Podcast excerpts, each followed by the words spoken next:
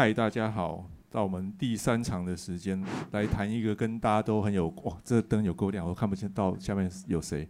我们来谈一个跟大家都很有关系的话题，就是音乐串流。就是不管你是你是音乐人，你是唱片公司，或是你是一般的乐迷，我很好奇，到底这边有多少是一般的听众，就是你不是这个产业的。哎，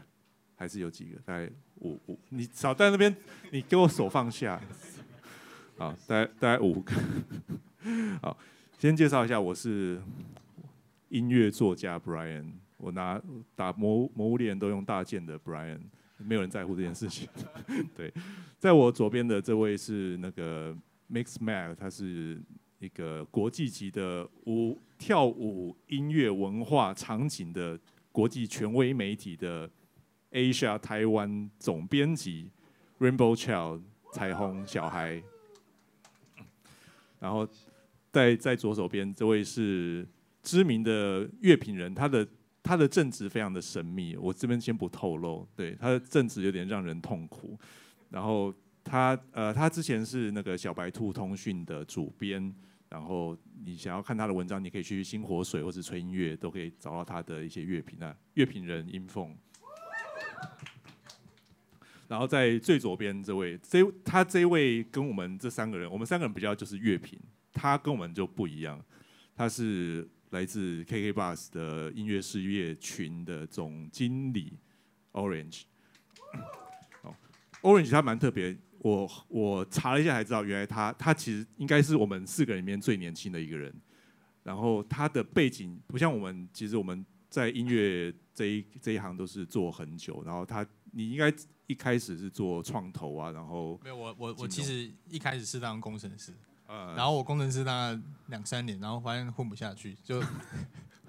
骗人，真的吗？我我就是我可以写写得出要求，但我觉得没有做的很好，然后也我也不喜欢，因为每天在电脑前面其实很无聊，对我来讲嘛，就是我不喜欢跟电脑讲话。了解。然后后来有机会就去做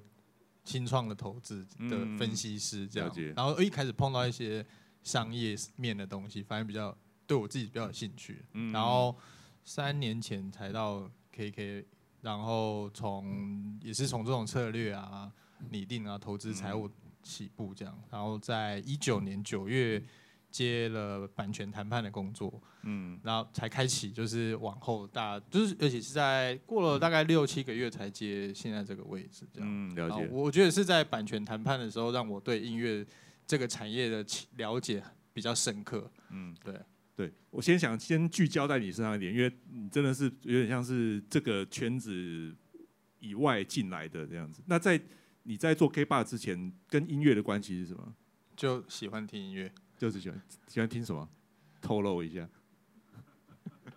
我之前在美国工作的时候，被那个电台洗的那个主流洗的不要不要了。后来回台湾之后，开始因缘机会接触到一些，我我记得印象比较深刻是听到那个呃草东，然后草东之后又被推荐万青，然后开始往独立乐团，发现说，哎，其实有一批音乐是以前都没有接触过，然后开始被演算法推各种不同的那个独立音乐，所以我我觉得我现在听比较多的是独立乐团。我我喜欢 band 居多了，现在对，OK，好，我先做一个那个 disclaimer，就是免责是也不是免责，就是我先宣宣告一下，就是这一场毕竟是 Indie Fox 主办，Indie Fox 上面是 The Farm，就是科农场，科科农场上面是 KK Box，就是，但是我我们虽然有拿他们的出席费，就是车马费，但是我们没有要帮他们背书的意思，所以等一下应该我我期待是一个我们三个。一起攻他一个的这个场面，然后希望你们也可以一起。有有什么问题，就是我们可能最后留二十分钟，但是如果你们在中间已经忍不住了，一定想问题，想要问问题，请大方的举手，这样子。我们就用一个保持尖锐但是同时理性，我们没有要把它就是往死里打，但是打到半残不是啦，就是理性尖锐的方式来来来谈论这个问题啊。那讲到音乐串流，就是。真的是，我觉得这个问题蛮蛮有趣的，就是大家可能已经变成是一个很习惯它存在我们的生活中，我们的听觉，我们对于音乐的的呃使用享受当中。可是其实它有很多很多的变化，其实一直在发生。然后在在国际上面有很多的议题在讨论。可是，在台湾，其实大家我觉得真的是当做是一个哦，好像跟空气一样，你不会去思考它的存在，它在它有什么变化或者有什么样的意义这样子。那刚刚因为 Orange 有讲说他喜欢听独立乐团，那我我猜啦，就是在场的大家大部分也是喜欢听独立乐团。我我想问一下，有多少人你？你有付费使用 KKBOX？一二，公司员工不要举手哦。你自己付的，为什么？公司对你不好吗？好好，那个回去检讨一下。好好，那我再问哦，就是呃，你不一定是 KKBOX，就是你有任何付费一个不多不少，就是一个串流平台的一个。一个，不是我啦，不是我在，我是引导大家，两个以上的，超过两个，好，OK，好，我们都是工作的受害者，所以我们都要用很多，对不对？像我自己，我应该也用过到五个，就是 Spotify、KKBox，然后 Apple Music，然后小孩有找我一起用 Tidal 嘛，然后还有 YouTube Premium，用到这么多个，其实真的常用应该是 Apple Music。然后，因为其实我自己觉得这几个串流平台，他们想要走的呃打的形象跟特色，其实都蛮不一样的哦。比方说，对于一般的使用者，Spotify 一定是强调它的演算法，就是你真的是很懒，你就在那边听它的每天喂给你那些演算法的歌单，你就就不用做任何事情，你就不用自己去找那些音乐。那 Apple 你可以看到，它是想要推荐给你，是它是一个权威的。的一个音乐指标，他会跟你说为什么这个音乐你要听，所以他会写那些编辑评语给你，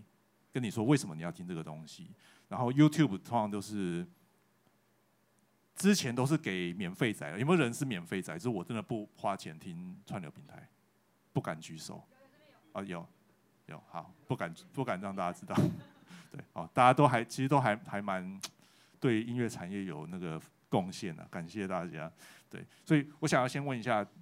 这三位，就是呃，比方说音凤小孩，你们怎么去看说为什么我要选这个串流平台来使用？你在意的是什么东西？然后像 Orange，你觉得 KKBus 应该要往哪个方向走？跟别人有什么样做出什么样的差异化？来，我们先从小孩开始。好，那呃，我最早当然跟绝大部分人一样，因为在台湾就是。呃，最早开始会有 KKBox 和 Spotify 嘛，那开始从这两个使用。那目前的话，我有这么多的平台，我主要第一个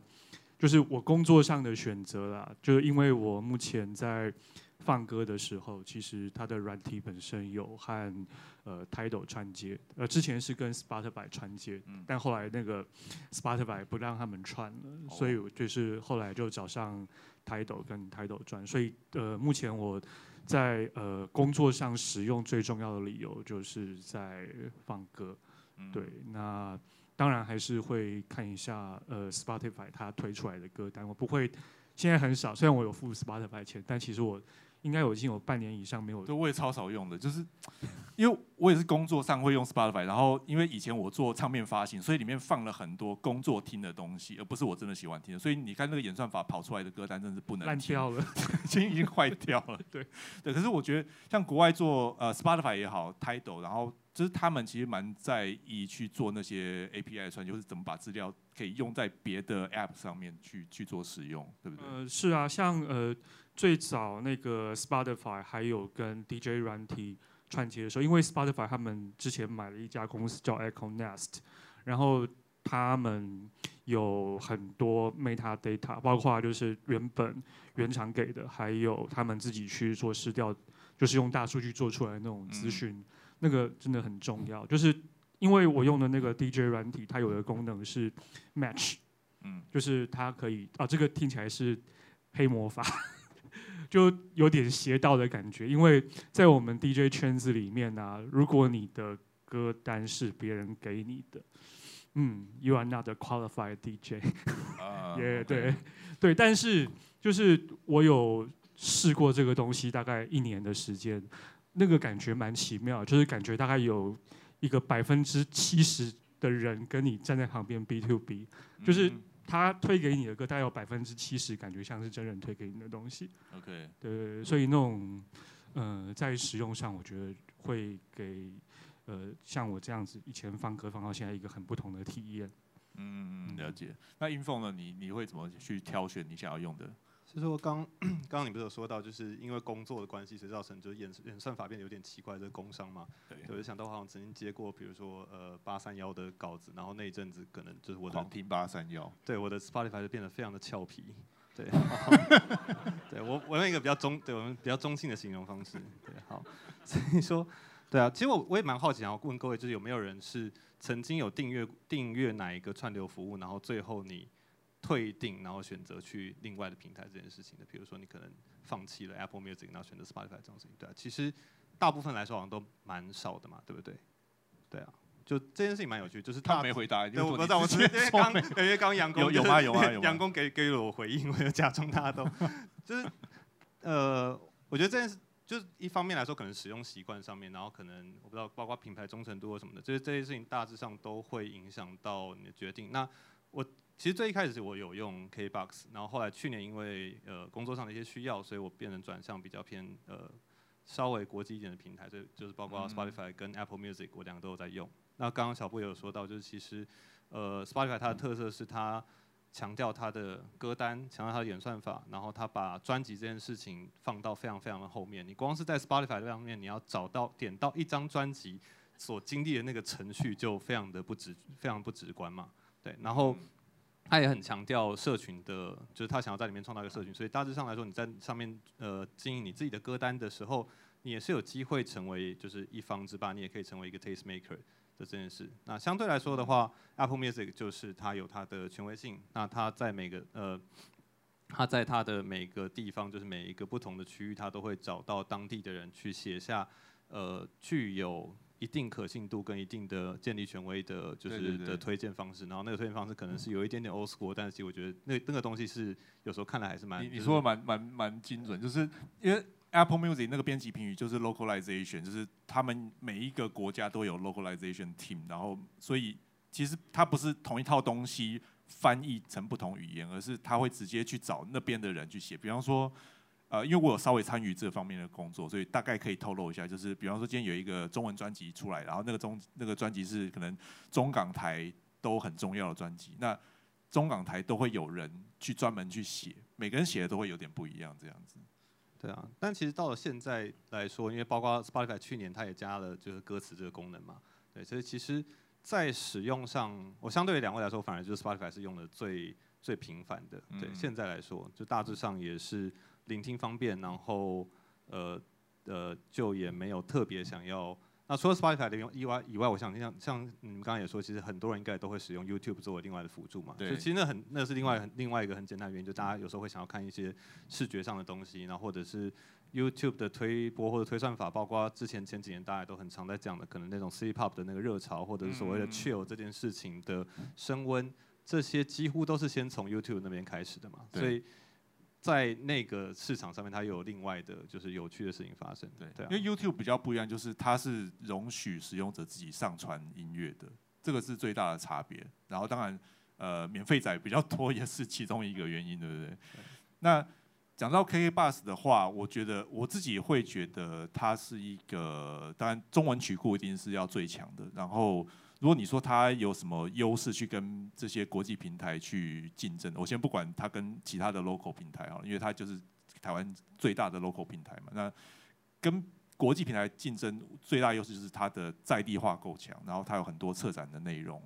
我觉得是这样子。那可是你说它在呃可能在演算法上面，或是在我觉得界面可能好像没有那么我们我们。比较喜欢那种很很极简的那种比较潮的那种界面，可是 K 八你会觉得啊，它它蛮 local 的，虽然它有想往那个方向走，可是好像是不是请 Orange 帮我们解释一下？我我觉得这个当然我我先讲我们之后啦，就是说现在或之前我们可能会就是我觉得花篇幅探讨其实不太对对对，已经不太是今天的重点，没有，就是说我我们未来就是说想要走的是呃，因为我我我们发现说。应该说，现在 KBox 里面大家所相信的这件事情是，我们我们觉得每个声音都能够带给别人力量，不管是启发或者是陪伴或等等，那不管是 podcast 或是音乐，那我们想要去强化这一点，就是我们怎么让更多声音去陪伴你，然后是你自己喜欢或舒服。嗯，那所以我们在接下来会比较强调就是推荐跟就个人化，还有就是推荐，就是说我们不只是一个 taste maker，而是说很像是个朋友，他随时在你身边，让你。进到这个服务的时候的当下，可以用最短的时间，让你的那个焦虑感下降到一个舒服的状态，你才会开始呃继续使用这个 app。那除了这样的一个目标之外，我们还有想要在呃艺人就创作者跟粉丝的距离能够拉近，因为我们在跟创作者在呃互动的时候发现说，其实。其实包含像 Podcast 也算是创作者之一，大家对于自己的听众，呃，给予作品自己的作品的回馈很重要，就会想要知道说，哎，这个我他到底喜不喜欢啊？这多少人喜欢我自己做的好还是做的不好？我的专辑或者是我的单曲好还是不好？那我要怎么做才能做得更好，或是让更多人听到我的声音？那所以这个社群的回馈，或者说找到忠实的粉丝，是对这些创作者来说是很重要。那当然，就说让自己作品变得更好之外，另外一个当然比较现实面，就是说我怎么找到一群愿意支持我、用呃金钱支持我的粉丝，让我能够在音乐创作之外，能够有更多不同的收入，包含演出啊、周边，或者说呃见面会等等相关的东西。大家要想办法让自己能够活下来，然后更多的创作。所以呃，拉近粉丝跟创作者之间的距离。也是我们接下来想要做的一件事情，就是说，如果 Spotify 是强调粉丝跟粉丝之间，我们会比较想要是再多一个是粉丝跟创作者之间的这个互动程度，我们会觉得说会有比较多的火花发生，所以这也是我们接下来会想去在界面上或使用的体验上去改变的一个呃方向。OK，那想要多讲一下，就是刚刚有讲你喜欢独立乐团，可是好像独立。喜欢喜欢听独立音乐的人用 KKBus 的的的比例其实蛮少的，你怎么去看这样的事情？怎么样去，或者说你今天想要去改变这样的事情，那你打算怎么做？呃，我觉得比较少，是因为我们没有在经营这件事情啊，所以当然你就会觉得说这里没有我要的东西就走了。这这个这个我觉得很很直接单纯。我还记得江正成讲过一句话，我还蛮喜欢，就是有人问他说：“哎，现在这么多人在开什么呃？” fine dining 啊，或者是米其林相关，那你对这件事情看法？然后江正成回答很很简单又暴力，他就说：啊，你东西你在开个餐厅，最重要的任务就是东西要好吃。你东西好吃之后，你做的所有事情都是加分。嗯。但现在 KKBOX 就像是一个呃，可能装潢还不错，然后服务还蛮周到，然后那个客服人员很贴心啊，然后摆盘看起来呃不会吃不下，但是就嗯还是舒服环境进来你。尝了一口，发现呀超难吃，然后就留下一星 负评这样，然后觉得嗯这这个是啊，因为 K box 就有一个什么台湾最大的这个印象，我会觉得说他是花钱找人排队 那个餐厅这样，然后留下就说如果我想象我们是一间新开的餐厅，然后在 Google 上面会拿到 review 就是一颗星说排队排很久，东西很难吃又贵，服务还不错，但不会再来了，但是这种概念，我所以。我我我觉得是，但接下来的改变就会变成是，我们会去 empower 更多。我们我们不能讲说独立或不独立啊，就是说我们要相信，只有至少我相信公司相信我们的编辑，他所选出来的东西，还有就是我们通过演算法去做个人化的东西。嗯，那我们会更强强调去聆让大家去聆听到各个。不同面向的音乐，然后去让大家愿意去发掘，说，呃，这可能是你喜欢的，然后针对你喜欢的再多推一点，但是又会让你有办有机会突破同温层。我我觉得这个是一个我们想要往的方向。OK，等下会让你有一些机会去讲一下 K b o x 在台湾。可能遇到的困难，就是相比起那些全球呃国际性的平台来讲，对。那刚大家应该也可以听得出来，就是 Orange 其实蛮敢讲，他都可以把自己的平台讲成是嗯呃这样子，好像有点难。对，所以等下我们会把那个 K Bus 的集团公关挡在外面，不让他来阻止他。对，所以大家有问题可以尽量讲那样。所以呃，我想讲的是，其实串流变成我们的日常，并不是怎么讲，其实是这几年的事情。它不是一直都是这样子。如果大家那个还没有很健忘的话，呃，我大概印象大概是这这五年吧，才比较像是每个人都会去用串流。其实以前真的不是这样。比方说，我大概快十年前，我开始做呃西洋音乐的唱片代理这个业务的时候，那个时候比较像是一个很乱的状况，就是你会去发 CD，然后那个时候也开始会去发黑胶，串流你也会去碰，可是好像没有一件事情是我真正要去 focus 的东西，然后。呃，串流这个东西开始，我不知道大家还记不记得，就是 K Bus 大概是十五年前的时候，然后 Spotify 大概是二零一三年的时候进入台湾。其实真的成为我们的日常没有那么久，可是其实当呃当中经历过很多的变化。那我想问一下三位，就是有没有观察到，呃，就是在以前到现在这段时间，可能我不知道大家用了串流时呃串流音乐有多久，那没有观察到对于我们的，比方说。听音乐的习惯也好，是音乐人创作音乐场景有什么样的改变？哎，小孩你觉得？呃，当然，我觉得就是会更常听音乐了，因为呃，就坦白说，呃，每个人家里的环境并不是所有人都。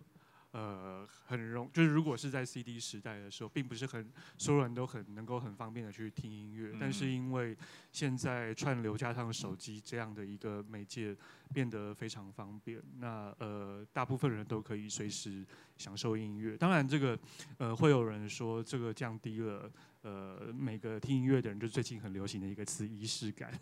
嗯，对，就是呃，以前很多人会说，他把黑胶或是把 CD 摆上去的那个瞬间，就会感到满足，然后去享受完整张呃专辑。嗯，然后这是一个满足的过程。但现在大家听音乐的环境，就因为经常是手机打开来，然后呃跟着。串流在听，所以就是比较没有这种东西，比较像是呃，譬如说我现在呃肚子饿了，我想吃一个乳加巧克力，那我就不打开来吃掉了，就是像这种感觉。OK，对，嗯，了解。那英凤你觉得呢？你有观察到什么样的变化？诶，对啊，基本上因为刚好这五年也算是我从就是完全的可能比较单纯的音乐上的爱好者，然后转往半只脚踏进这个这不知道是什么地方，就是对的对这个产业的。的转变嘛，对啊，那其实如果以一个单纯的以一个乐迷或者是以一个音乐的受众来说的话，就是蛮明显，就包括第一个刚刚就是小孩讲到，其实实体的呃价值现在是完全被区隔开的，也就是说到了可能到了现在这个时这个时代来说，你真的完全不可能用聆听上面的方式来去跟年轻世代说哦，所以你必须要去买 CD。这个完全不成立，因为现在来说，就是呃，相对于可能以往我们用我们可能也经历过就盗版 MP 三那个时代，或者是盗版的呃各种的使用的那个年代来说，或者烧录光碟的那个时代来说，现在你付一百五十块，你有无限量的音乐可以听这件事情，而且它是完全是合法的，对，所以就现在的状况来说，它对于就是年轻人的价值来说，可能就。就真的是这个样子。那当然，如果呃扯远一点的话，就是关于实体的那个部分的话，就是你可能就是现在大部分还持续在经营这块的人，就是很努力的都在，就都还是大家都还在努力的，我们也都十分敬佩他们。对，但至少就是那个东西就跟可能五年前来说，现在就是更完全就是更完就是更加更加的就是就是更往串流这个方向在走嘛。对啊。那另外另外其实有点好玩的事情是，就是嗯。这个可能跟串就是，但这跟社群，这是跟也跟社群平台使用有一点关系。就是我之前就有一天突然间发现到，就是像我相信现在应该有些人会注意到，就是脸书的视为这件事。就有一天我突然在脸书上面，然后仔细想了一下，然后观察发现，就哦，在上面讲话讲最多、就最啰嗦的都是我们这些中年人。哇，是好年轻人已经对，就是。就你有没有想过，就你有你有没有认识大概二十多、二十出头岁或者二十岁上下的人，在使用脸书跟他的串流平台做做串接或做连接，可能其实都比以前以往来的更少。对，所以包括刚刚提到的那些串流平台，然后还有跟社区网站的联动，现在可能都转往像。抖音也好，或者是像 IG 这些东西也好，我真的需要有人教我怎么样探索 IG 的各种功能。我还以为你要前进抖，我还以为你要前进抖音的世界，应该还应该还没。对，去年讲到现在还没进入。对，哎，我两两三年前就叫你开一个抖音账号，结果你到现在抖不起来，抖不抖不起来。你你可你可以的。对，但我但我我其实想要讨论比较像是呃，比方说，因为。串流平台用了很多的演算法，然后让大家的那个听觉其实变得很被动。以前我们要去上面好像自己去找那些东西，但你现在就是你放一个歌单，特别是像 Spotify 他们特别去设计很多的 chill blah blah blah 歌单，就你如果看 chill 那个，其实那就是为了让你不要去想那么多，你就点进去 chill。whatever 他他放什么东西给你，你就 chill，然后就听，你都不用知道那些歌是谁唱，你就不知道知道歌名，你就听，让你去被动去接收这些东西，然后你的你的聆听的方式，你喜欢的东西就慢慢的被怎么讲，不是被被统被被一致，被被养成某一种习性，因为你知道有人是这样去分析他的那个 Spotify 的的演算法，就是他其实是用一个很。并不是什么很新的东西，它就是用一个协同过滤的方式，就是我们讲 collaborative filtering，意思是我们去找你喜欢这些东西。那其实还有，比方说一万人跟你一样喜欢这些东西，那我们去看他喜他对这些歌曲有什么反应，这样他们对，比方说这首歌他们不喜欢，那我们就不会推这首歌给你。他们喜欢那首歌，所以我们会推这首歌，就是一个交叉比对的过程，这样子。其实，其实他就在经营同温层啊。对对对，其实只是说，只是说他的受众 base 比较大。对。那我觉得串就是说拉回来讲，刚刚那题就是说串流一在我们的观察来讲的话，其实串流改变最多的是人们的耐心。嗯嗯，没错。所以现在的人。不要讲年轻人啦，就是说比较沉浸在网络世界或者手机里面的人，因为资讯的取得太过方便，所以他根本没有想要知道这件事情来龙去脉。嗯，就是说我们在观察自己的用户的使用行为的时候，有一个比较深刻的发现是，现在小孩子会直接听副歌，就他他听他想听的那一段，所以就有人在讨论会不会有一个功能，就是呃直接直接跳副歌。或者说，也不是说直接跳副歌，直接跳，大家都会听，从那个地方开始听，就因为我们会知道说多少人从地方开始听嘛，所以我就说，哦，呃，这里最多人开始听，就跟 Netflix 说你可以跳过片头一样，就你不想看片头，他就略过，啊，所以大家就知道说，因为我我 Netflix 很有趣的事情是，它不是靠人工去找片头。它是靠大家去找片头哦，真的假的？就是因为你会快转嘛，所以它就记录最多人快转，从那地方开始播，然后都不会去移动那个时间轴，那那个地方差不多就是 被略过的地方。那现在的人，我觉得就是说耐心越来越短，就你根本不会想要知道，所以也造就就是说。专辑形式的视为，单曲形式的上升，你为了要红，你就不会说我十年磨一剑，那就是说万青可能是另外一个一个特例啊。但是绝大多数的呃新生代，他不会发一张专辑，他会比较是一直发单曲。对，然后但在格格莱美和金曲还有最佳专辑这个状态下，大家还是会做专辑啊，还不用担心。因为那个比较像是说，因为有人他只想赚钱，不想要得奖啊，呃，那就那就不一样了。就我只想赚钱，得得不得奖与我无关。就是抖音歌，抖音歌手就是这样。抖音歌手你要说以音乐的值来说，他要被评审青睐比较不容易啊，因为他就是人家大认为的大众用的。对对对对对，但是你说他会不会很赚钱？我相信他一定很赚钱啊。就以我们自己排行榜这几年来讲，其实前五名可能就至少会有一个是抖音歌或者中国剧，就是靠剧或者是社群红起来的的的的歌的歌或歌手，甚至有人只认得这首歌，但不知道原来这是他唱的。嗯，这个现象在我们举办实体活动的时候越来越常见，比如说风云榜。那呃，工商一下，就是今年三月十三号、十四号，我们从一个风云榜形式变成音乐节，然后会有两个两或者三个舞台，然后会找很多的乐团跟呃新生代的创作者来表演。好，就是说我们会发现一件事情是，风云榜会有一个有趣的现象，是出来唱歌之后，你会听到观众说这谁，然后后来听到他唱到熟悉的那个旋律的时候，说原来这是他唱的哦。然后整个以前风云榜是呃小巨蛋场地是大家都会很热烈，然后近近几年的场地就变成是呃有人出来就某一块哦，然后其他地方安静，然后再下下一个出来哦，这样很少那种全场一起轰动的现象，越来越频繁。所以这是我看到一个我觉得串流为大家带来的改变，就是它让同文层变得更明显。对对，我插个话，就是呃延续刚才 Orange 讲的，就是呃。串流对于那个音乐人的影响，我可以分享两个，就是小小的点。第一个就是，呃，我上次看了一篇文章，就有提到，因为串流流行的这几年，很多艺人他在那个副歌的酝酿上的时间更短，甚至有不少艺人就他歌曲会直接就写副歌，用副歌开始。然后才才进到其他地方。然后第二个就是，呃，我前一阵子刚好就是写完一篇那个呃访问，在讲呃，其中有一段是讲到串流对于跳舞场景的影响，然后我们就讲到中国现在很流行的土嗨 A.K.A. bounce，那。我们就解释一下土嗨是什么歌，因为我也不大了解。这个讲起来很长，但我简单的讲，就是土嗨其实不是一个类型，嗯，但是它后来被当成一个类型，就是特别指呃某一些舞曲，它的低音喜欢打在反拍上，有点像呃八零年代开始那种 Italo Disco 某一种音乐，这样听得懂吗？抱歉，好，反正就是大家反反拍应该听得懂吧？就是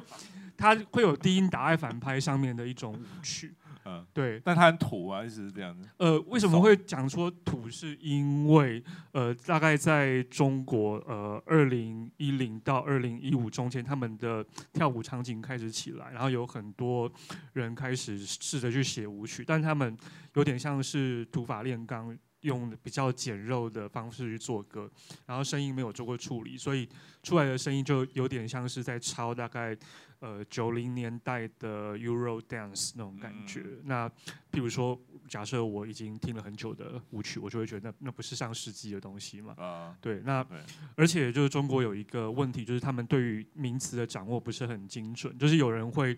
把去听舞曲和去听 DJ 这两件事情搞混。就是他把 DJ 当成一种舞曲类型，OK，对，所以到最后就把土嗨一开始本来是讲说这个东西不好，但是他就把这个东西当成一种类型在讲，嗯，对。那其实我刚才要讲的重点是，呃，这种串流，因为刚刚有讲抖音嘛，对不对？那抖音很多是在。手机上听的，而且它时间很短，所以它必须要很短时间内抓住别人的听觉，是包括他在那个声音的处理上，就是譬如说哪一个频段要特别大声，因为其实手机只有某些频段听得到，对，就是哪个频段要特别大声，还有那个三十秒要重复什么东西，别人才会记住。到最后就是有一些做电音的人，他们就重复的在根据这样的环境去写很多歌曲，哎，有红，然后有红就拿去。跳舞场景放，但那个手那个音乐是写给手机放的啊，所以放出来就很难听，这样很恐怖。就是他们喜欢这样的东西嘛。了解。我这边是啊，哦对，没有，对我演就是哎，对，突然讲到刚刚说这个，就是那个歌曲专门制作给，就是可能让串流更容易聆听这件事情。如果大家有有在听 K 音底的话，你可以在 YouTube 上面点看，你发现就是韩国的独立音乐，他们现在的那个音量跟那个频率都就是拉的非常非常非常大。就跟其他国家比起来说，对，那所以那可能也是一种串流产生之后特化的一件事情。然后因为刚刚小波有讲到，就比如像是功能性聆听啊，或者虽然就是呃，Spotify 好像标榜说就是它的存在好像可可能可以创造就是更多元或更分众更分众的现象，但因为刚刚说到现在就是这种抢耳朵、抢注意力，甚至可能要跟你其他娱乐跟 Netflix 抢眼球这种事情发生之后，大家现在都不是那么有耐心的情况下，如果回到类型音乐或者回到音地场景来说的话。有一个曾经大家都还蛮喜欢的东西，例如像是所谓的后摇，在这个时代其实就被稀释掉了。对，这个大概就是一种，就是在现在这个时代可能会产生的其中一种影响。嗯，了解。我这边需要很大的时间堆叠。我这边最最明显的看到的改变就是，以前大家听音乐，比方说可能找我们乐评人，但现在你不会了，就是去串流平台，然后串流平台就是你的入口网。但是我昨天刚好，我昨天跟剃刀讲聊天，然后他说：“哎，你应该。”做一个很厉害的媒那个音乐媒体，我说现在谁谁要看音乐媒体，大家就是去串流平台上面看，要么你听演算法给你的歌，要不然就是看，比方说 Apple Music，它会给你一些推荐，这些就够了。因为你用你自己的耳朵自己去听，我喜欢就喜欢，不喜欢就不喜欢，你干嘛去听乐评在写什么东西？它对你好像不会有任何的影响。我觉得这个是当中一个蛮重要的一个改变啊。然后另外一个改变是。音乐人或是唱片公司，他们怎么来看这件事情呢？我觉得在在欧美，他们对于串流比较像是，呃，我不知道大家知不知道，还记不记得串流我是为什么会会出现？在大概十五年到二十年以前，是因为很多很多的盗版。我们在大学的时候，我不知道你们是怎样，但我在大学的时候就是会用驴子啊，就一直去抓那些。盗版下载，然后哇，发现我很多东西我在台湾根本没有唱片公司会代理啊。那但是我现在上了驴子，我什么东西可以抓得下来来听。那是从那个盗版的环境中，哦，突然有有一有有这样子的一个契机，说，哎，我们找到一个新商业模式是串流，而且唱片公司他们愿意接受这样，有点像是我回不去以前的那个卖唱片的那个黄金年年代了，但是我有一个退而求其次的方式来做这件事情，所以其实很多的串流的做法或是公司，其实是从这个这个怎么样，这这个逻辑去诞生的。比方说，今天可以讲别的嘛？你今天应该什么都可以讲。就是比方说，My Music 前身 Easy Peer，它其实就是一个 P to P 的平台，它是一个下载的平台。比方是这样的状态。那 Spotify 它也是从这个状态，就是以前大家是在盗版下载，哦，后来哦可以用串流这个方式。所以串流其实让大家，它怎么讲？它的收益没有像以前唱片那么多，应该说少了很多。可是它变成是现在音乐人默认的一个行销方式。你在串流上面，你如果你可以有很多人来听，那也许你在真正你要卖钱的东西上面，可以表现比较好，比较呃，比方说是你的现场演出，或者是你的周边的销售，所以串流上面的表现变成是一个指标。那我会想要问一下大家说，你们觉得，因为其实，在台湾。的串流平台上面很难去看到这些指标。如果你是去 Spotify，你看得到了。比方说，你看得到，呃，一个艺人他有多少的追踪者，你可以看得到他有多少的 monthly 呃 listeners。monthly listeners，它的意思有点像是在这个月里面有多少人听到你的歌。他可能是从什么歌单里面听到，他根本不认识你，但他总之他听到了，他就算是一个 listener。你看到这些数字，可是，在台湾其实有点看不到这些数字，对不对？比方说，在 K Bus、在 My Music 上面，它都不会显示这些数字。那我们在这个时代要怎么去评判一个音乐人的成就？他表现的好不好？你们觉得有什么样的方式去去评判这件事情？哇，这个问题好大。好，没关系。嗯，当然就是呃。对于一般人来讲，我觉得他们可能还是最主要透过媒体的喂养啊。虽然说，呃，你刚才讲说现在不会有人去看音乐杂志，但整体来讲，现在其实有非常大量的资讯，就是譬如说来自呃网络上的各种呃网红节目，对，或是他们现在就是有点会谈，不像以前有一个比较比较完整的中心，没有一个中心了。对，因为你做这件事情就是赚不到钱啊。老实讲，我做一个音乐媒体，我我赚不到钱。但是，但是其实还是还是呃，譬如说，我觉得现在，呃，我我在放歌的时候啊，就超级多人。他们嗯都讲的蛮有一套的。后来说，哎，我觉得什么歌很好放，因为我觉得那个艺人啪啪啪啪，大家都好像蛮有一套的。就是我不知道他们有可能，譬如说是从呃新闻听来的，因为其实还是很还是有很多媒体，他们想要指挥你就对了。对对对对，就是类似这样的感觉。所以，我我觉得大家其实还是透过很多媒体有心中的有评判，只是我觉得现在比较没有一个中心的地位。譬如说，呃，我做呃 Mix Mac Asia，对，那。当然，大家在看这个东西的时候，会觉得哦，这是一个来自外国的媒体。但其实，老实讲，我们的声量在台湾没有那个呃靠北电音大。靠北，但他他们算是一个，对，他是一个 匿名的网的粉丝页，但是他们声量其实蛮大的。就是因为其实台湾的电音场景经过一个，就是一个目前已经经过波段了，现在正在走下坡期。然后呃，像呃之前比较红的耳朵虫、O C A E S，目前的声量其实都不高。对对对，慢慢。对，因为就是因为一方面是他们的活动大概目前也没有那么的频繁，就是大家其实都目前有其他的事情在做。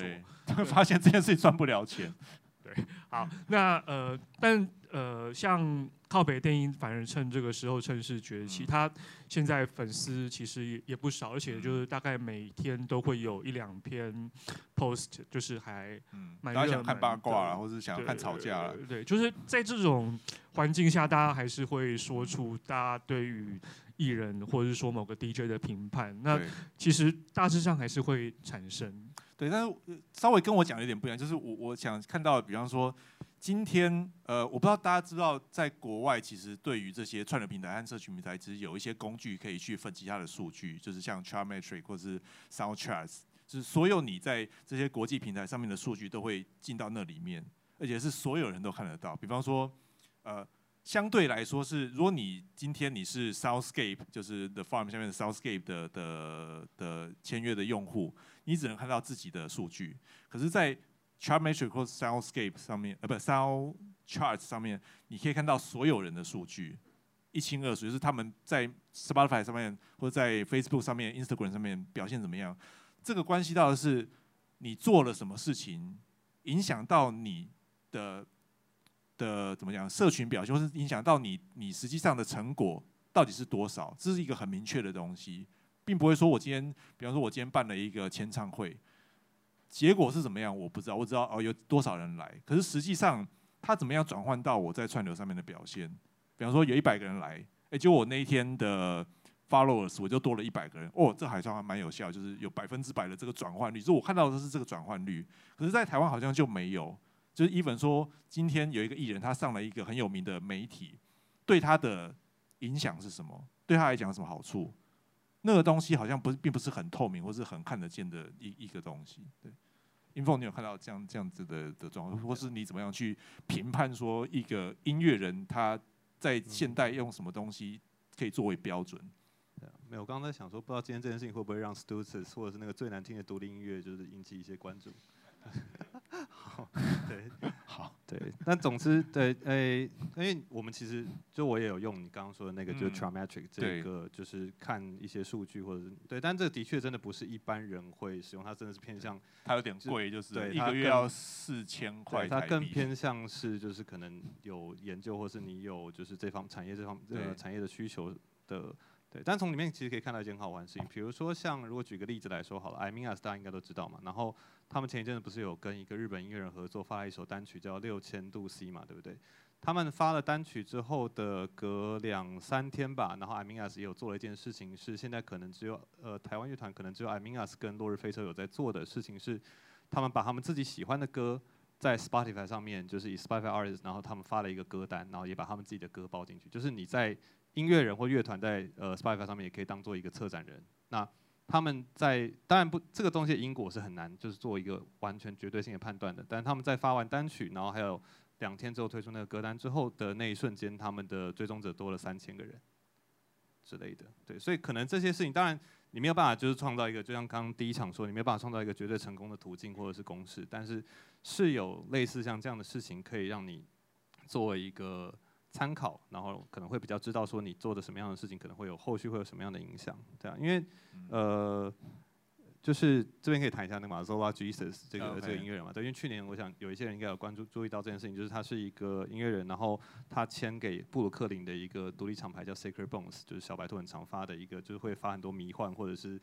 比较偏小众、蛮有意思的。以前是签给 Mute 了，我记得。对对对对对对，Mute 对他的更大的，对他的更大的那个厂牌是 Mute，对啊，然后。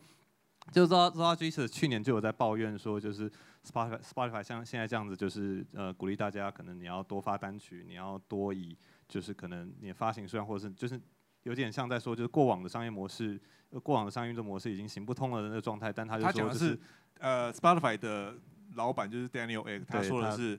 你们以前的那个模式让你过得很爽，但是在现在已经行不通了。如果你觉得你每你可能过个三年发一张专辑，这样就可以。躺着赚，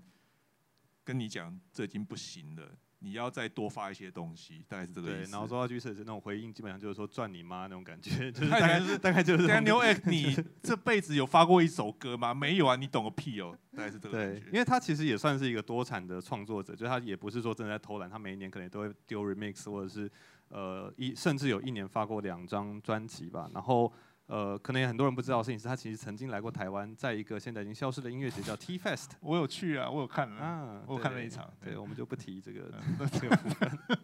对，所以其实那好，那反过来回来说，就是说 Jesus 的这个他的呃月听众是十六万这个数字，然后或者是像可能刚刚大家大家当大家想到比如说台湾乐团或者什么就是成功的范例来说，嗯，可能都会想到飞那个落日飞车嘛。那飞车现在因为其实。呃，就是 monthly listener 这个月听众这个数字，你不需要用我们刚刚说的那些工具，你现在在 Spotify 上面都看得到。那你们知道现在飞车的就是月听众是多少吗？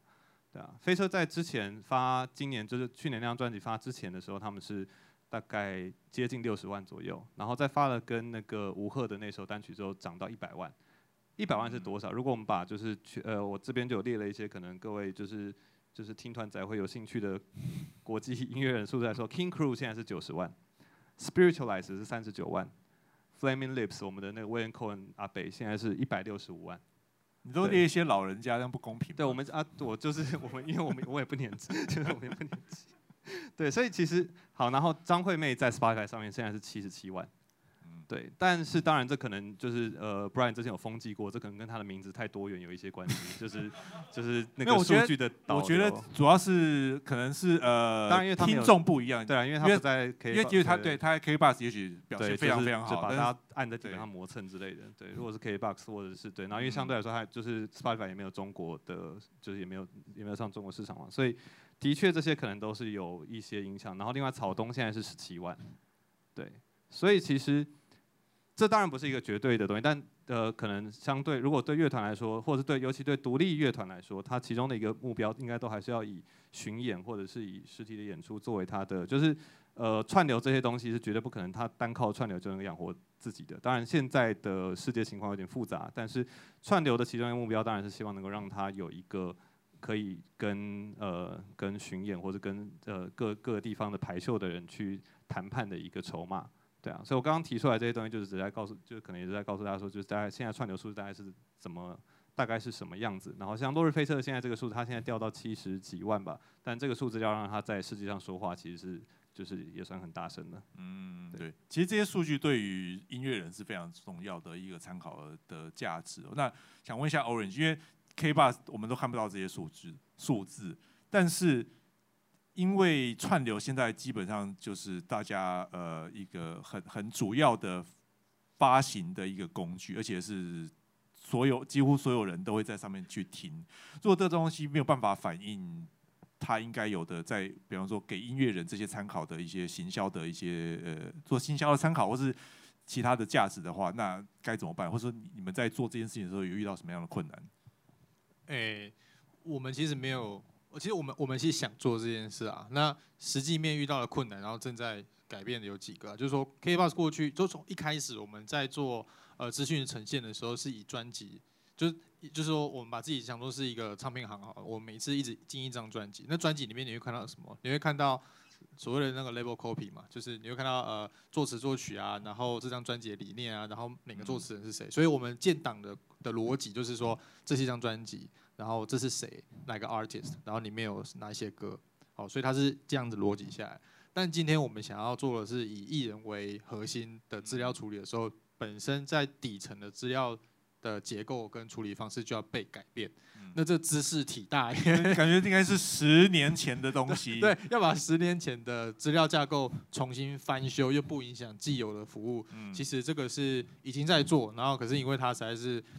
架构才太庞杂，所以会动得比较慢。但我们的确有想要以艺人为核心来，或者以创作者为核心来呃处理这些资讯，让你是创作者，你会知道跟你有相关。比如说呃，你像飞车，他跟谁合作？那这首合作的单曲到底要算飞车的，还是这个艺人的？哎，这就是这个，这就是个哲学了嘛？还是说这是一个新的艺人，叫 这两个人的 fit？所以。呃，这样的处理逻辑都是我们一直持续想要跟创作者去沟通，说，哎，如果你是创作者，你会想要看到你的这个作品的呈现或数据是怎么被被计算。好，所以我们的确有想往这边去走。那我们自己在做这件事情的时候，也遇到一个很大的悖论，就是说，也有一部分的创作者反映不同的想法跟意见，就是。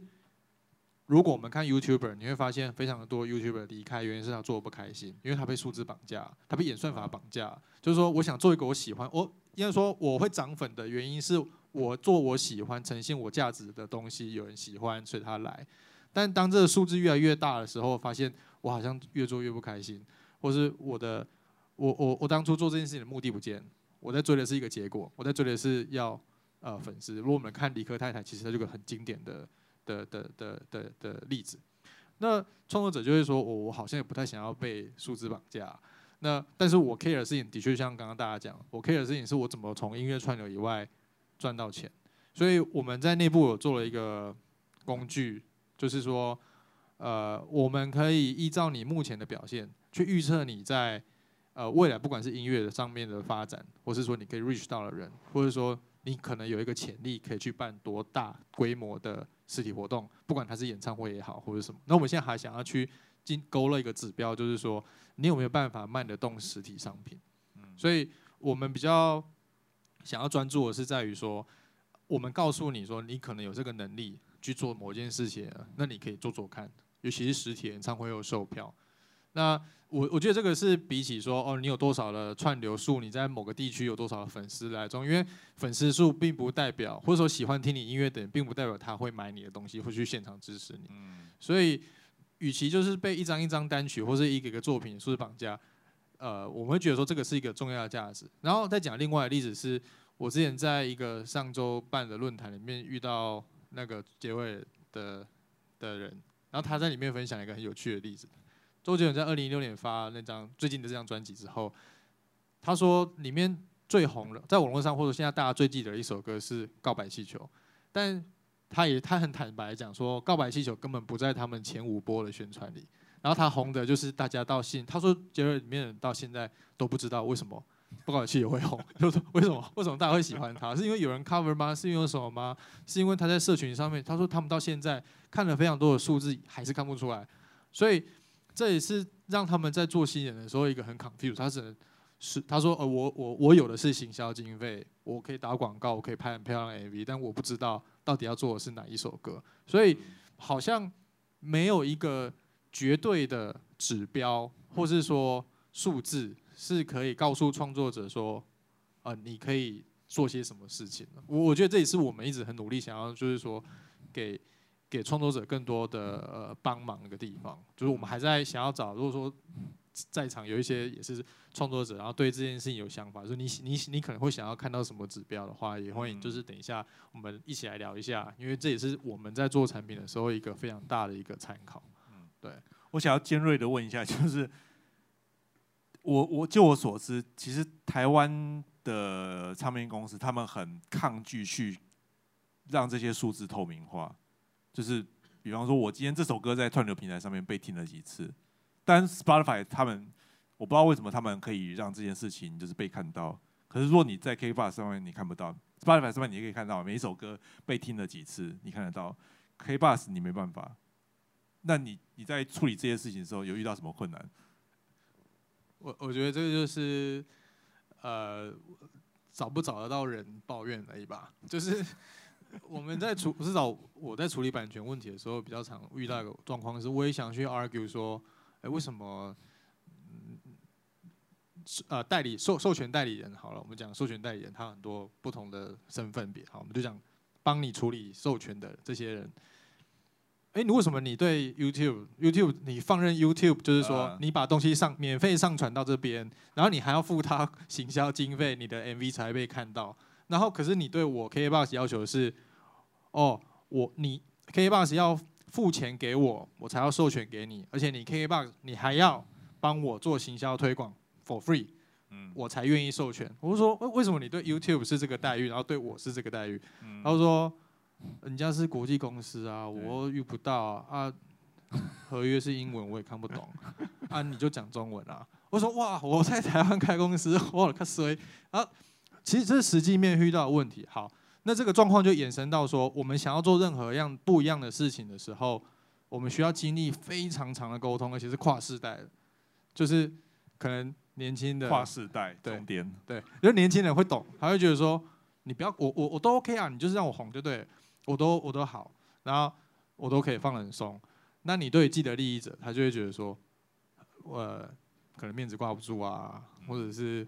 觉得这个这些钱还是要收啊，他说不能代表我啊，你就是要付钱啊，我才不管啊，反正我就是不给你就对了。我就他们到后来就放大决，就会是啊，不要管那么多啦，就是不给就是不给了，不然你就下架啊。你就觉得说我好像也没总下架他的歌，因为好像知识体大，就我觉得这是在，我觉得可以把在台湾三号被绑架。被很多的条件绑架，比如说他就会塞货给你啊，他就是说你为了要我拿到我的内容，你要付我很高额的预付金。那你为了让这个预付金能够用串流公司抵扣完，所以你就只能一直推，推到就是大家都会听。那他就是压货给你，比如唱片行，以前唱片行可能有类似的情况，就是哦，你要我这张专辑在你唱片行上架，那你要买一万张，你要进货一万张，不然我不给你进。因为想说，哇，一万张我真的卖得完吗？就我整个唱整个唱片行都是你的专辑，这样，就他这是他想要的。其实有蛮多不平等条约，对不对？就比方说，我我有注意到一件事情是，如果你去 KKBOX 上面，比方说你想要找那个新发行，然后看华语好了，你就会看到一堆你完全不知道是哪里来的中国歌。那个东西好像就是因为唱片公司他们希望是这样，就是你不要去特别去推荐说。哪些是重要的歌？哪些重要的发行你应该先听到？没有，它就是一个无差别的就倒给你，所以你真的上去看，真的整个是乱的。我觉得好像有一部分是因为这个原因，对不对？对啊，就是他还有一种母鸡带小鸡啊，就是说他去签了几个很红的，不管是新的或是旧的，然后他就说你要对我这间公司 favor，我才愿意给你这个。那他这间公司里面还带了很多，你觉得？就是比较，就像你像 Brian 讲说，可能比较乱的一个一个状况，但我没得选，我只能说好，那我我为了要成就这两个人，我必须屈就这后面的这些现象。对。然后他在商业上很难选择，是呃大众，尤其是当你用户数越多，你会被这种事情绑架。然后还有就是面对情绪勒索的时候，也很难说，很难很难在，就是说可以做这件事情，但是沟通的时间要很长。而且要找很多侧翼，比如说我们可能就要找靠北叉叉的社团开始去 去去煽动，原来有这样，不然大家以后注意一下。不然不然其实其实很难，就是说我们要做一件事情，已经很难靠 K K Box 一个人在讲，因为他就会说，嗯，你知道为什么 Apple 可以，Spotify 可以，YouTube 可以，就你 K K 不行？那你 K K 就台湾了呀，你要国际的，啊你人家愿意给我在美国曝光你，你可以吗？我就觉得说，OK，好好，我认算。很，我我觉得是是是这样的一个困境，导致内容的授权形式或者说资讯的呈现方式不太容易被改变的一个原因。嗯但这个思维随着呃我们认为的主流视为了之后，开始有改变的契机。嗯。刚英凤有谈到那个就是 Daniel F 就是 Spotify CEO 的那个争议发言，然后我们最后一题想要问一下，因为现在时间有点有点不够，所以我想问一下你们你们观察到呃串流音乐变成一个。普遍的一个使用音乐的方式之后，对音乐人的收入有什么样的造成什么样的变化？串流给予他们什么样的生活水准？我们想象中应该好像不是很好，对不对？因为串流其实以呃，我不知道大家知不知道这个这个结构是这个比较，就是通常呃，Tidal 应该比较多一点，Apple Music、Spotify，然后 YouTube 真的是超级少，但都可能是以美金来讲，就是零点零零。几，至少在小数点二位甚至三位之后的这样的一个数字哦。那如果他要呃，如果能够拿到，比方说自己国家的一个基本工资的水准，可能他一首歌要听到，比方说一百万次之类的。但是有多少人可以做到这样子？假如说是以前卖唱片的时代，我一张专辑卖四百块，也许我卖个呃，我不知道可能。两百张要算呃扣除那些成本，也许我卖一百五十到两百张，我是可以回本的，我是可以赚到我这一两个月的的生活的需要所需要用的钱。可是到现在，到底这些人的那个生活水平到底是怎么样子？你们觉得？你们有观察到身边的朋友？我自己觉得，就是如果你是使用传统的销售唱片形式，呃为生的音乐人，那显然当然是重伤。这个其实不用讲，我觉得不用多解释。但就相对之下，呃，有很多比较年轻的艺人，我都是讲 DJ 我们 DJ 这边的啦。譬如说，在那个呃 Spotify 开始以后，那就浮起了开狗嘛。开狗是呃 Spotify 上面。第一个达到 那个数字我忘记多少了，那他是第一个达到某一个某一个数字的艺人，那他当然就用 Spotify 赚了很多钱。那我我举另外一个例子是，譬如说像那个 Alan Walker，他甚至早期他因为其实，在那个呃 YouTube 放就是电玩的呃游就是游玩的影片，他们有一个文化，就是因为不能放那个音乐进去，所以他们会用别人的音乐压进那个画面去。然后呃就会有一些很年轻很年轻的小弟小妹，他们写了歌，然后就会直接在比如 SoundCloud 告诉大家说，呃你可以用我的音乐压在 YouTube 上面。然后有一些艺人，譬如说 Alan Walker，就是透过这个管道红了。那他其实没有靠卖歌赚钱，他就是透过这样子红了以后，然后呃去靠演出来赚钱。所以当然呃间接的来讲，他也是因为串流而获益，但是他其实没有从串流赚到什么钱。其实还是没有赚到钱，因为对，就我会问这问题，是因为现在大家看到能从串流赚到钱的艺人，其实都已经是非常非常就是 super star 的等级了。对，因为一串流的的呃，不管是他分润的的模式，或者是他推荐音乐的方式，最后最终他会趋向是一个大家都喜欢，就是一个够 popular 的状态，他才会在上面被大家听见，而且是赚到钱的状态。然后现在。比较多呃，就是在国外比较多争议的状态，就是呃，怎么去算这个串流的版税的拆分哦？那有人就提出说，因为以现在的串流，不管呃每一个平台其实都差不多，就是以呃，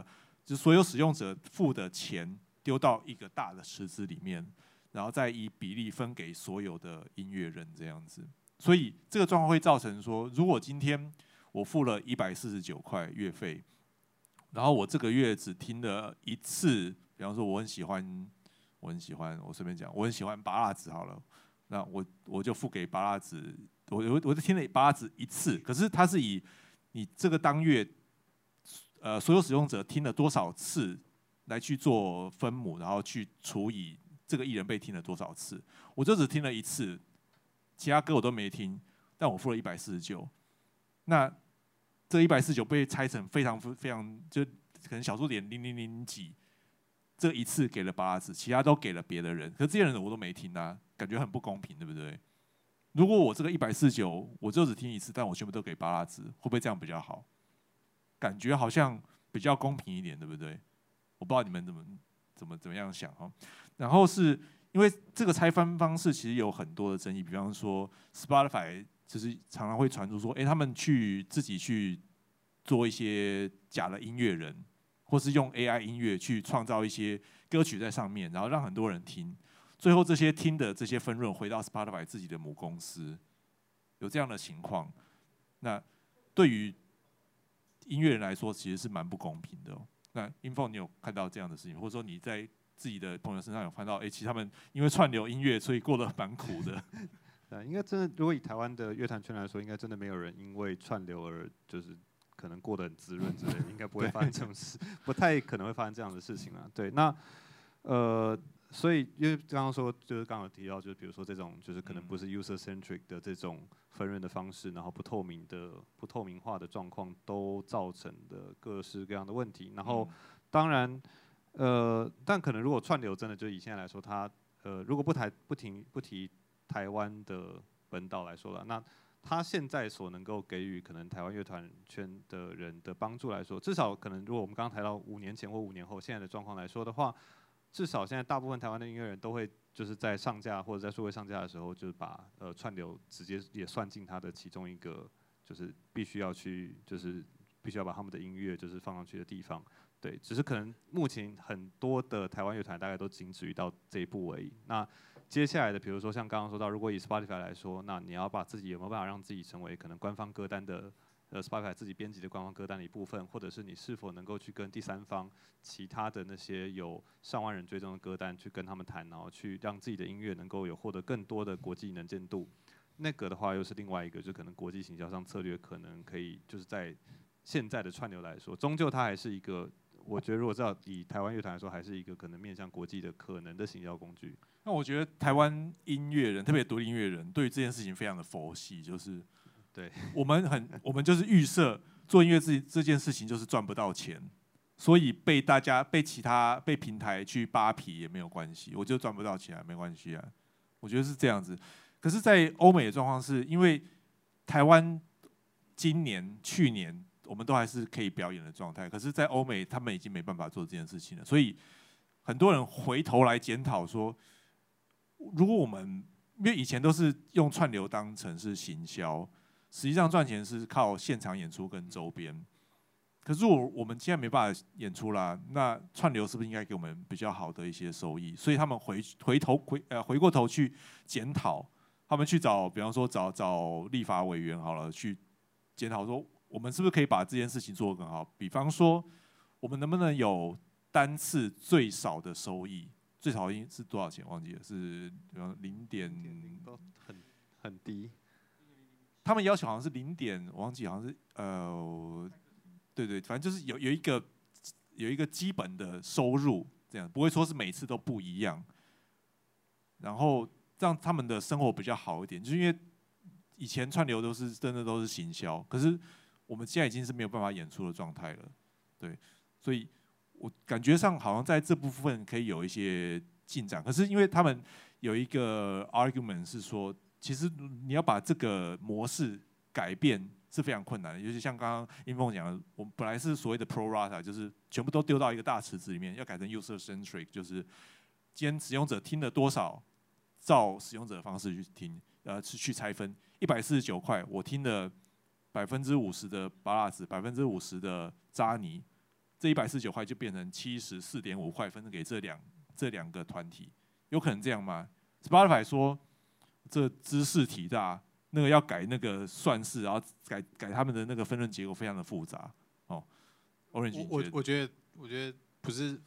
算式复杂，是人心复杂。就是既得利益者不会让你这样做啊，因为如果你用大水库来问的话，游泳最多曲库的人，他绝对就会否决这件事。嗯，好，那就变成一个很简单的一个状况：拥有最大歌曲数的这几个人，或者是这些人，他不喜欢。然后他就说：“好，啊那我就不跟你合作了。”然后他就全部下架。对对对，你的平台就发现有个讲法是这样，就是三大厂牌，就是呃三大 major label，就是华纳、那个环球、Sony，他们就不想要理你这样。对啊，那假设你因为我做平台，当然就是要 fulfill，就是说用户来这边能够找到他想听的。我们不能否认说听团仔会想要听周杰伦。那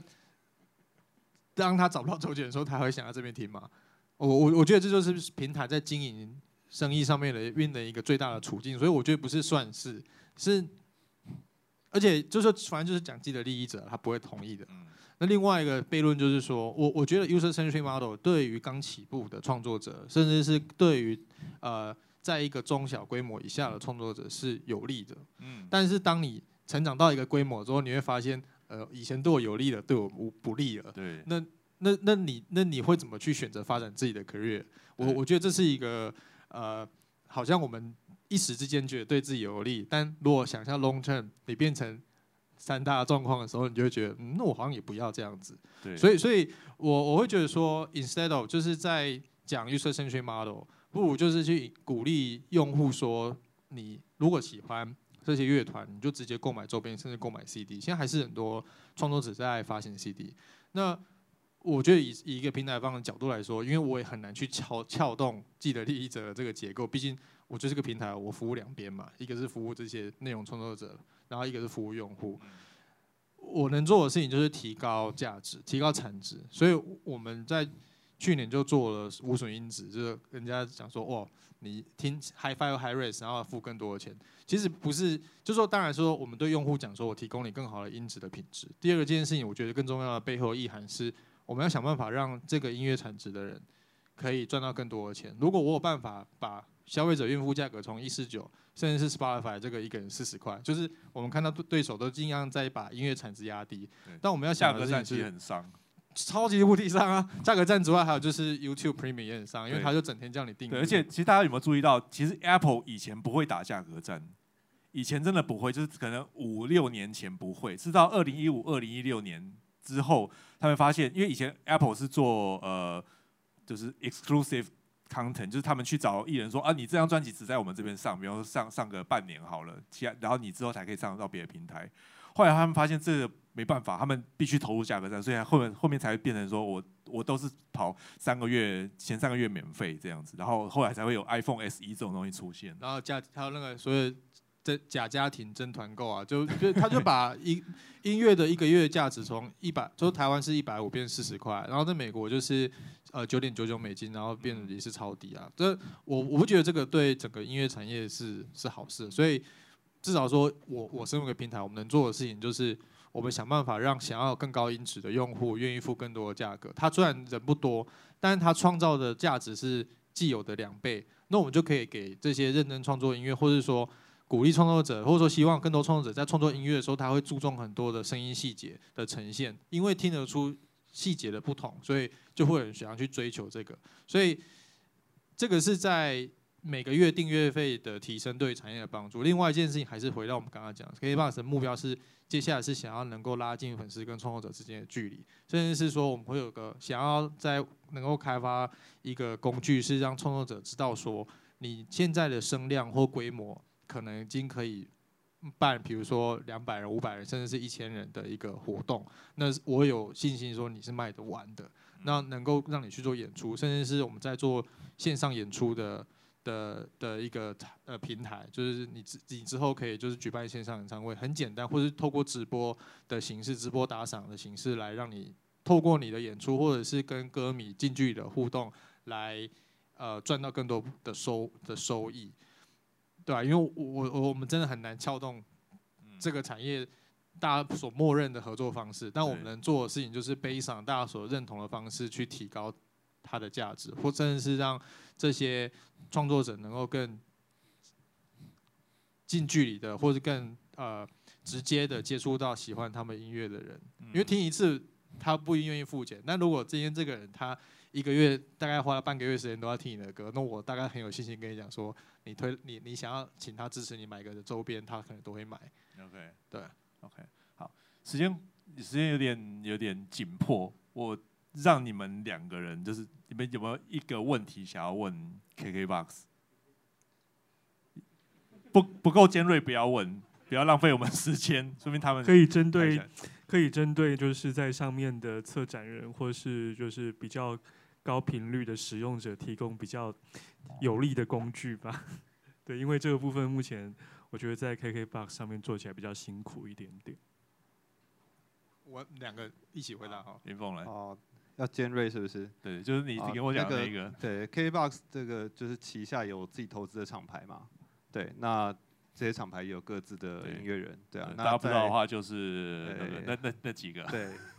对，就是对。那对于这些厂牌，或者是在比如在策展上面，或者是在串流数据上面，或者是在呃各种的可能实体活动或者其他这些上面，到底要怎么样去维持你一个平台的公正性？跟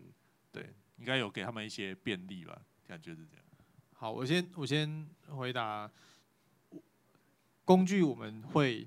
release，但我们现在在就是我们自己的确在修改，可是其实连我们自己的编辑都觉得自己家工具很难用，所以 我们会先。做让我们自家的编辑好用的工具，然后同时邀请就是在这个行业里面工作的，不管是呃媒体或者是策展人或者是独立策展人等等，都能够使用这个工具来编辑，然后甚至是不管是写文章也好，或是做歌单，或者是透过我们的一起听的功能去 reach 到更多不同喜欢自己 curate 出来音乐的这些听众，或者说 artist 自己 curate 分享歌。那这个这个在实作当中，大概今年会 release beta，希望给他到时候有机会给大家试用看看。那呃，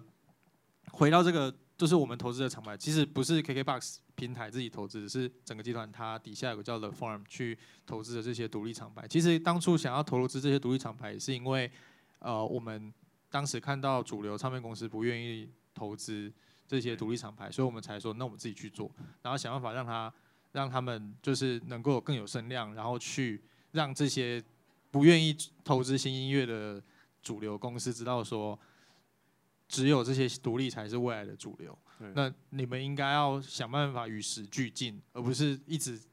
抵在这边抵抗。就是我不我抗拒改变，我抗拒改变。所以我觉得当初成立这件事情的目的在此，而不是在于说我要去让更多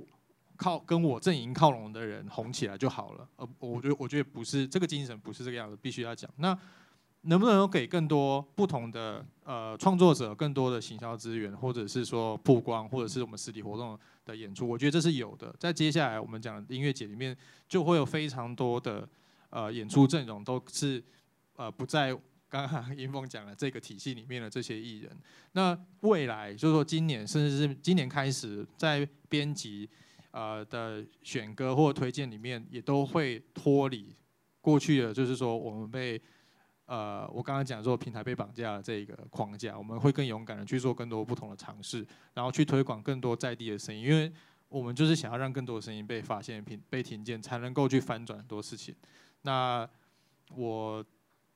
我已经被很多主流唱片公司讨厌，但我会觉得算了，就反正我就是做我们应觉得应该要做的事情，这样。OK，好，来，台下的朋友有什么问题想问台上三位？来，请说。一五一六年的时候，有到就是贵公司稍微呃应征过策展人的部分。那呃，我其实刚刚在一开始的时候看到讲师在就是做这个呃冲击冲撞的时候，好像就是感觉感受得到，就是 K box 好像过去偏向主流一点，然后在呃 Orange 现在讲到就是希望可以。呃，在台湾 indie 场景上面做更多的呃发掘，这样，那我不知道这样子的契机，诶，会是会是在哪里？不知道不知道 KKBOX 这一的部分是怎么样看待？然后其实呃我自己因为是呃日文系，然后我大概有稍微看你一下 KKBOX 的一些股权结构，蛮大部分在 NTT Docomo 的部分，对，那应该应该是 KDDI，KDDI，对，OK，KDDI。都是，所以我不知道这个部分，呃，我自己也有问一些日本的友人，那当然大部分还是在用 Apple 或者是 Spotify，对，那不知道说如果 OK 的话，不知道这个两方上面有没有可能去做一些，呃，两国之间哦，做一些就是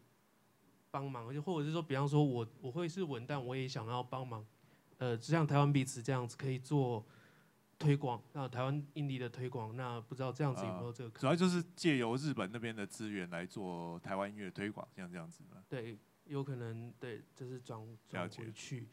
然后就问一下 Brian，就是说，其实呃，全球目前在看 content 的这个东西，其实蛮好像蛮多国家都已经渐渐的上轨道，甚至是政府都会下去做补助了。那如果相反过来，那有没有可能，比方说我们在建立这个著作权法这样子的概念的时候，对，其实是那当然就是全各个政府慢慢的才会就是上去去顺应这个趋势，但是全球化过程，特别是新冠肺炎的关系，那我们现在呃日本我我看到的状况就是日本对于新冠肺炎的疫情的线上的演唱会好像做的很热络。那这些方面之类的，不知道，呃，有没有这样子的，可以可以用全球的方式去，去透过，透过这样子去，跟呃三主流唱片公司，就是全球主流唱片公司去去做抗衡。那因为因为我我自己看南木版，那我看到他们做线上线上演唱会，这个非常的外国。呃，我们都在抢。那因为我看到就是他们有买，Sony 有买哔哩哔哩的股份，所以其实那边有互惠到的部分，就是中国看得到，但是我们看不到。对，那当然后来最后前一个礼拜才开放说有亚洲的呃趋向的工具在开放，但是后来又没有，好像没有其他的平台在，呃 artist 在用这些东西了。对。欧仁杰，先回答一下。好，我我先回答契机的部分哈。其实最重要的一个转变在于网络变成主流载体。我们不能讲它是媒体，因为网络上面一堆有的没有太多了。但是它变成是主流载体。过去的主流载体是呃电视、广播、报章杂志，尤其是电视，就是没有其他事情可以做，所以每天都在看电视，然后你就被电视洗脑，所以就造成了一批主流，就是说大家都因为你是听这些音乐长大的。但当网络的兴盛之后，发现已经没已经这个影响力下降，影响力下降代表说平台不会被特定的内容方所钳制，说你一定只能做这些事情，因为不然我就不让不让我内容在你上面上。那我们发现这个力道在转变，就是在二零一七一八年开始，尤其是二零一八一九年开始，在自己的平台数据里面发现说，其实已经从百分之九十的人听百分之五的音乐，到百分之九十的人开始会听到百分之十、百分之十五的音乐的量的时候，就你就会知道说，这个长尾的现象已经开始改变，然后整体用户的 taste 已经在撬动。那在这件事情的基础上，我们就更有勇气跟信心，觉得说我们可以去呃脱离。过去的这种推荐或者是内容呈现的形式，然后去彰显更多的个体，我觉得这也跟台湾或者说应该说全球的一个年轻人的意识形态有关系，就会发现说，不管从太阳花运动之后，或者是呃欧洲、美国都有类似的运动，就是开始个越来越强调个人的意识跟声音的发响，所以我觉得这个其实是潮流潮流趋势啊，所以我们也没什么特别什么勇敢或什么，就是讲讲兴趣一点，就是其实这个世界在鼓励我们做这件事情，然后我们应该就往这方向走。然后第二点就是日本，其实我们一直都有在试着推广。日本一个比较独特的状况就是，其实。你去看日本的音乐产业的数据，会发现日本买 CD 的人还很多，非常的多。而如果你有听奶木版的话，你应该会发现奶木版它一张专辑会出四十六个版本，它就只有封面不一样。但是日本就会有铁粉买四十六张 CD。在台湾，茄子蛋有三个，我应该。不太敢出山的封面的版本。为什么挑茄子？就我突然想到，对，所以我我觉得那个，但是日本的确也在改变成实体到串流，所以很多就连实体呃实体的 CD 的唱片公司啊，应该说实体唱片行啊，像那个呃 Tower Record 或者 HB，他们都有尝试想要往线上串流去走，但其实日本在数位化音乐数位化的进程不快。那在日本音乐数位化做的最好的是 Apple Music。我觉得这是带日本人喜欢 Apple 的产品有很大很大很大的关系。其实这样，然后再就是 Spotify，因为它很多个人创作者的影片。呃，KKBOX 在接下来会努力的再继续往日本做更大的迈进跟推动，因为我们看到这个数位串流在日本已经开始有曙光，所以我们会在那边继续做呃推广。但在之前，我其实也有跟日本很多的唱片公司或者是独立音乐人有合作，像呃 Julia，我记得他有跟。日本的嘻哈歌手有合作过这张单曲，那呃我们会持续往这边去去迈进，因为说服日本人要跟其他国家的人合作不是一件，如果你不是一个白人脸孔，可能很难，或者你英文没有讲的很好，他们可能我觉得这跟这个人是国情，但我们会持续去做这件事情。对，刚刚的问题可能也许我们我觉得有点超出我们今天的主题，所以也许我们呃私下可以聊一下，主要是你想要知道说。国外，比方说在做线上的演唱会这种事情，然后我觉得那个很大部分原原因就是台湾实在过太爽了，我们都不用担心那些事情。所以你说哦，日本那些人，或是甚至欧美，他们发展出各种做线上演唱会的方式，台湾人都没有在做，就是因为台湾人都可以表演啊，都没有在管的。可是如果你从一个全球化的状态来看，就是假设比方说五年之后，这个东西在国外变得很很兴盛、很发达，可是台湾它。我们就要花一些时间、一些力气去跟上国外做的事情。我觉得这就是所谓讲的比较老土一点，就是生生于安乐，死于呃生于忧患，死于安乐的这种这种状态。对我们还有时间吧？还可以再一提吗？我不知道还有没有没有了哈。好，那我们今天就到这边。如果大家有任何问题的话，我们私下来聊，好吧？谢谢大家。